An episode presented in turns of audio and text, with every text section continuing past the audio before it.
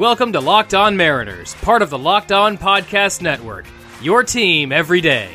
Here's your host, DC Lundberg. Yes, gang, it's me. In the middle of a succession of guest hosts, I actually get to do my own show. I am DC Lundberg back with you on Locked On Mariners, part of the Locked On Podcast Network. Please remember to download, rate, and subscribe to this program using whichever podcasting app that you personally care to use. Ask your smart device to play Locked On Mariners podcast or any program here on the Locked On Network. Follow us on Twitter at LO underscore Mariners. Follow me on Twitter at DC underscore Lundberg, L U N D B E R G, if you are indeed scoring at home.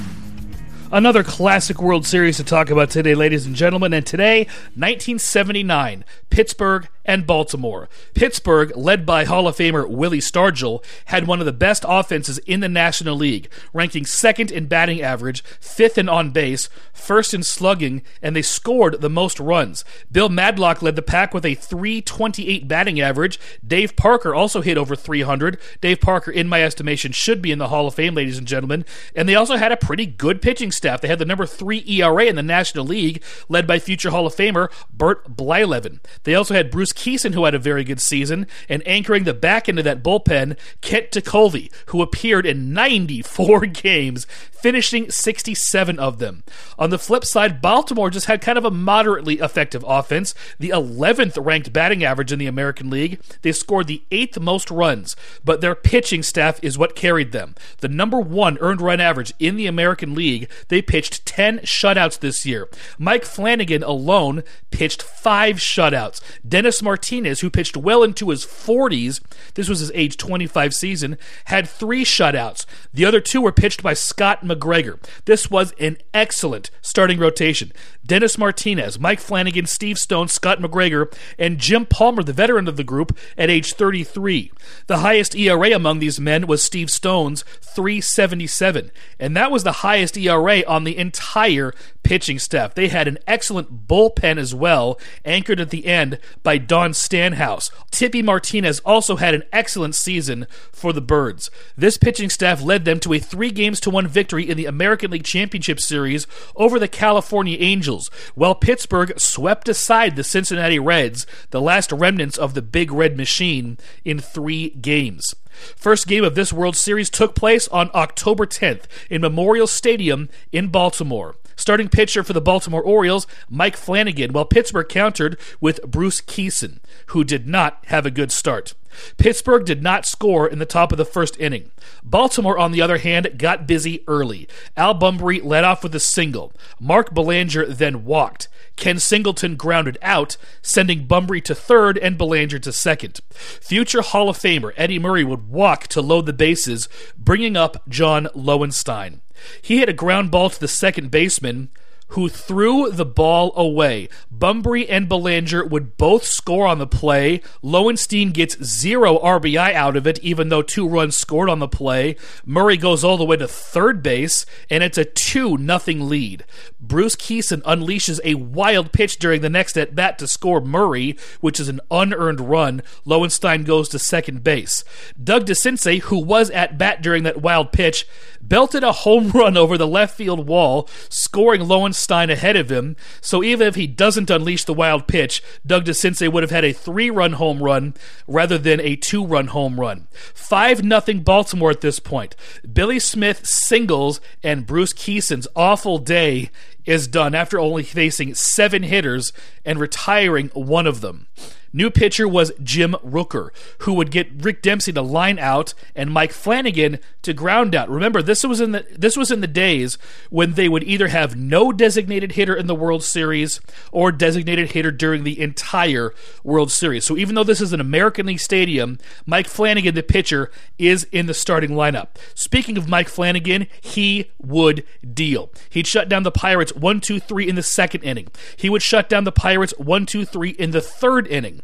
In the fourth inning, the Pirates would finally get on the board. Tim Foley would lead off with a single, followed by a Dave Parker single. After a Bill Robinson ground out, Willie Stargell hit into a ground out himself. However, Tim Foley scored on the play. He does get an RBI, and it's a 5 to 1 Baltimore lead now at this point.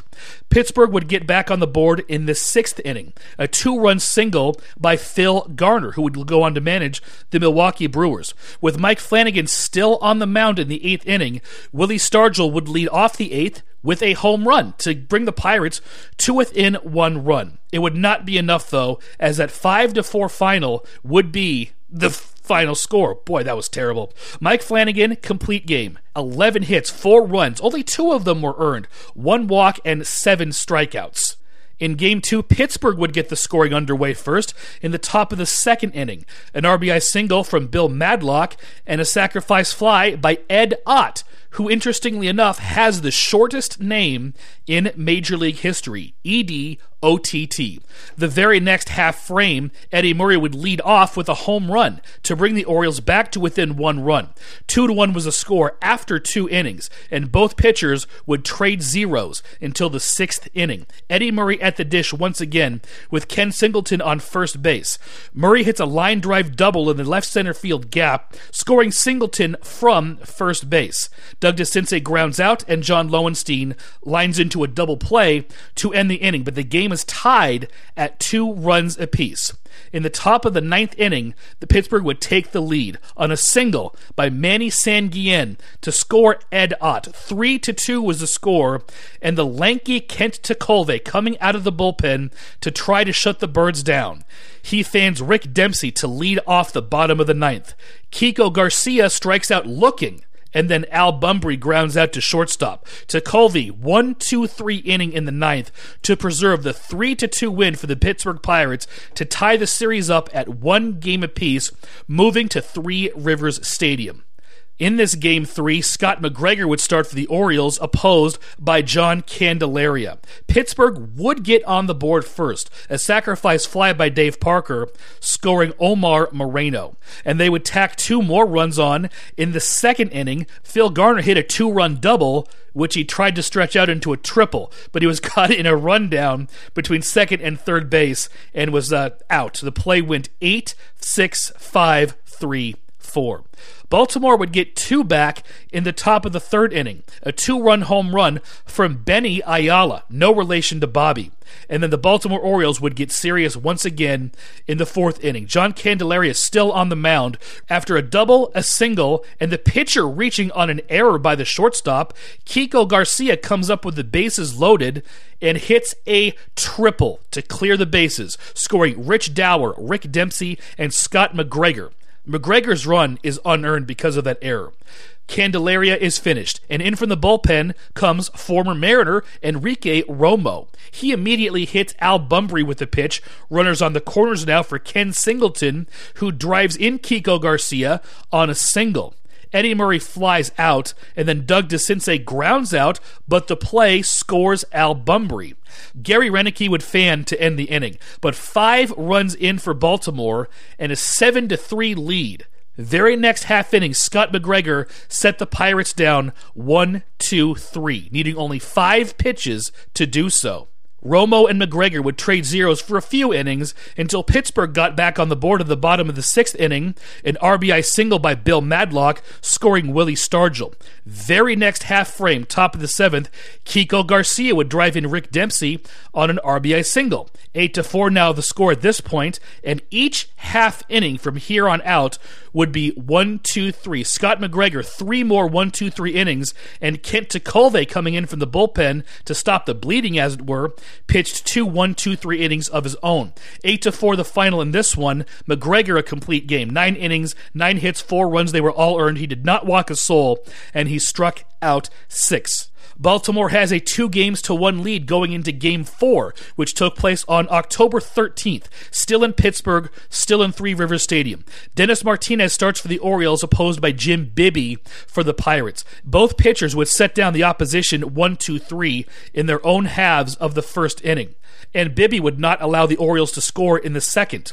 Bottom of the second for Dennis Martinez, a different story. Willie Stargell leads off with a home run. John Milner hits a single, and then Bill Madlock hits an RBI double, sending Milner to third base. Runners at second and third for Ed Ott, who hits a ground rule double of his own to score both Milner and Madlock. With Ott on at second base, Phil Garner hits a single up the middle. Ott tries to score on the play, but he gets caught in a rundown. Play goes 8 3 2 5. He's out between third base and home plate. Earl Weaver had seen enough of Dennis Martinez after that close call. He was replaced by Sammy Stewart, who induced pitcher Jim Bibby to line out. But then he allowed an RBI single to Omar Moreno to score Phil Garner. Moreno was then picked off first base. Pittsburgh does score four runs in the second inning, and Baltimore tries to come back in the third. With runners on first and second, Kiko Garcia hit a double in the left center field gap to score Dave Skaggs and Al Bumbry. Garcia was then driven in on a Ken Singleton double the very next at bat. Those three runs would be the entirety of the Baltimore scoring that inning, but they did get back in the ballgame, so to speak. They're only down one run at this point, a four to three Pittsburgh lead.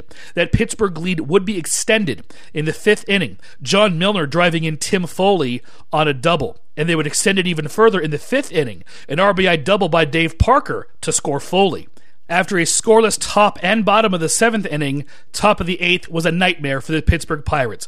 Don Robinson is the new pitcher. He allows two singles and a walk, also a groundout. He is then replaced by Kent Tekulve after loading the bases, and he faces John Lowenstein, who hits a two run double to score Garcia and Murray, sending Doug DeCinces to third base. Billy Smith then pinch hits for Rich Dauer, and he's intentionally walked to reload the bases. Terry Crowley then pinch hits for Dave Skaggs, and he hits a double of his own to score DeCinces and Lowenstein, sending Smith to third base. Tim Stoddard then hits a single to score Smith and send Crowley to third base. Rick Dempsey then pinch runs for Terry Crowley. Next batter is Al Bumbry, still facing Kent Tekulve. He hits into a force out, and Dempsey scores on the play. Kiko Garcia then comes up, who had led off the inning, and he fans six runs in for the Baltimore Orioles this inning, and they now have a nine to six lead. And that nine to six lead would hold through the remainder of the ball game, and they would win the game despite a good start from the opposition and a poor start from their starting pitcher. Kent Tekulve is tagged with a loss and a blown save, while Tim Stoddard got the win in relief for Baltimore. Baltimore now has a three games to one lead. One more win, and they're the 1979 World Champions. We will talk about the remaining games in a bit, but first, this word from Built Bar. If you're a longtime listener to this program, you've heard me talk about Built Bar for months. Well, unless you've been skipping the commercials, which I do not appreciate. They're great tasting protein bars. No gritty texture, no funny aftertaste. They're low in sugar, carbohydrates, and calories, and taste as close to a candy bar as a protein protein bar can get.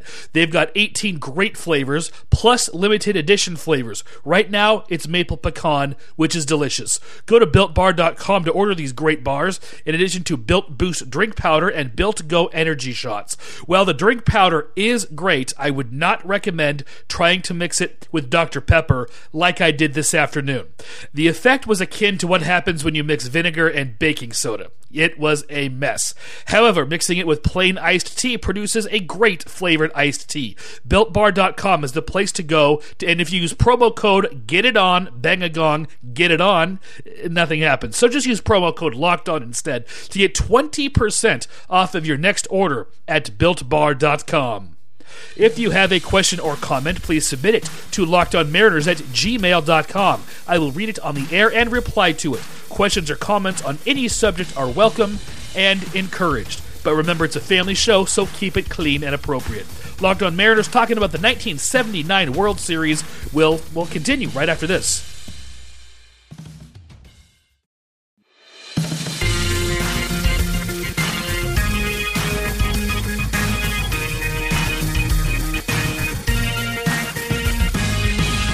Welcome back to Locked On Mariners. Once again, your host, DC Lundberg. Thank you very much. That was our announcer, Joey Martin, also known as JM. leading us back to the second half of Locked On Mariners, talking today about the 1979 World Series between the Baltimore Orioles and Pittsburgh Pirates. We left off after Game 4. Baltimore now has a three games to one series lead. They're in Three River Stadium in Pittsburgh for this Game 5, which took place on October 14th. And this was, for the first few innings at least, a terrific pitcher's duel. Neither team would score until the top of the fifth inning. Rich Dauer wound up hitting into a double play to score Gary Roenicke. The first run of the game scored on a double play. No RBI for Rich Dauer, as when you drive in a run on a double play, it's not counted as an RBI. Starting pitcher Jim Rooker shut down the Orioles the remainder of the inning, so he just gives up that one. It's still a very manageable one to nothing deficit for the Pittsburgh Pirates. The Pirates would get on the board in the bottom of the sixth inning against Orioles starter Mike Flanagan.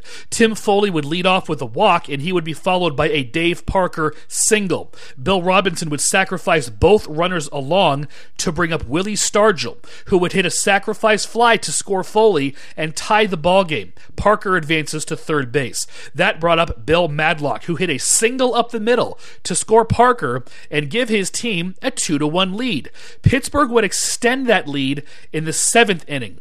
Tom Foley would hit an RBI triple to score Omar Moreno, and he would immediately be dri- driven in by Dave Parker on a double. Four to one is the Pittsburgh lead at this time. They would tack on three more in the eighth on an RBI single by Phil Garner and a two-run single from Tim Foley. Seven to one, the score at that point, and seven to one would be the final. Jim Rooker winds up going five innings for the Pirates. He gives up only three hits and a run. He does walk two, however. Mike Flanagan started pretty well, kind of fell apart at the end. Six innings, six hits, two runs. They were both earned a walk and six strikeouts. Tim Stoddard followed, and he did not do very well. Two thirds of an inning, two hits, two runs. They were both earned. Tippy Martinez also gave up one earned run in his third of an inning of work. De- uh, Don Stanhouse, pardon me, two runs in his one inning of work. Every pitcher for the Orioles this game gave up at least one run. Pittsburgh gets back into the series, but they've still got a three games to two deficit to worry about going back to Baltimore. Game six would take place on October 16th, and this would be a pretty good pitchers' duel as well. In fact, neither team would score until the seventh inning. Both starting pitchers still in at that point. Jim Palmer on the bump for the Orioles trying to get anything started. Pittsburgh would actually pinch hit for their pitcher, leading off the inning, but he would strike out. Singles by Omar Moreno and Tim Foley would follow, and then Moreno would be driven in by Dave Parker on a single of his own, with Foley going to third base. Willie Stargell hits a sacrifice fly to score Foley and send Parker to second base.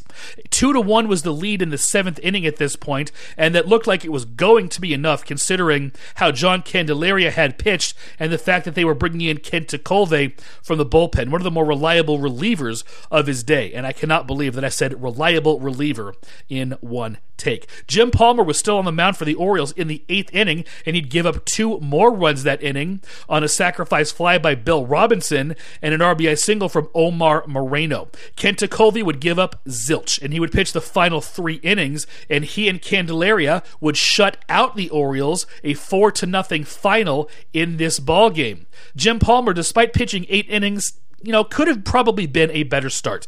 10 hits, 4 runs they were both earned, 5 strikeouts, and 3 walks. Pittsburgh did not issue one base on balls in this ball game. Again, 4 to nothing the final score in game 6, bringing up a decisive game 7. Memorial Stadium the venue once again on Wednesday, October 17th, 1979. Pitching for the Baltimore Orioles, Scott McGregor, and he would be opposed by Jim Bibby. In the bottom of the third inning, Rich Dauer would get the scoring underway for Baltimore, hitting a home run off of Bibby to lead off the inning. No, neither team would score again until the sixth, and it would be the Pirates getting on the board in this one. Willie Stargell hitting a two-run home run to score Bill Robinson. Pirates take the lead at this point, two to one. Grant Jackson set the Orioles down 1 2 3 in the bottom half of the sixth inning to preserve that 2 to 1 lead. Scott McGregor, still in there for the Baltimore Orioles, blanks the Pirates in the seventh and eighth innings. Bottom of the eighth, Baltimore does not score. Two to one going into the top of the ninth inning, Pirates advantage. They would tack two runs on against Tim Stoddard, Mike Flanagan, Tippy, and Dennis Martinez. Four pitchers used for the Orioles this inning, and it was not a successful one. Omar Moreno drove in Phil Garner on a single off of Mike Flanagan for a three to one lead, and Bill Robinson would be hit by a pitch by Dennis Martinez with the bases loaded, scoring Moreno. Going into the bottom of the ninth inning, it's a four to one Pittsburgh lead, and Kent Tekulve pitching for the Pirates. Gary Roenicke leads off and strikes out swinging. Doug DeCinces follows and strikes out swinging. Pat Kelly pinch hits for Rick Dempsey to try to get something started. He flies out to center field. Pittsburgh comes all the way back from a three games to one deficit to win the final three games of the 1979 World Series and take the 1979 World Series. World Series MVP pops Willie Stargell. That will wrap it up for today, ladies and gentlemen. Thank you again for listening. Another guest host will be with you next time, and he is going to tell you about another great fall classic of the past.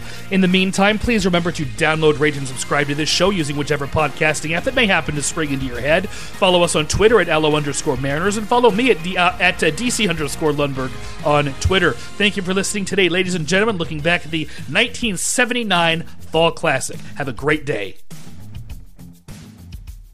This is Joey Martin speaking for Locked On Mariners, part of the Locked On Podcast Network.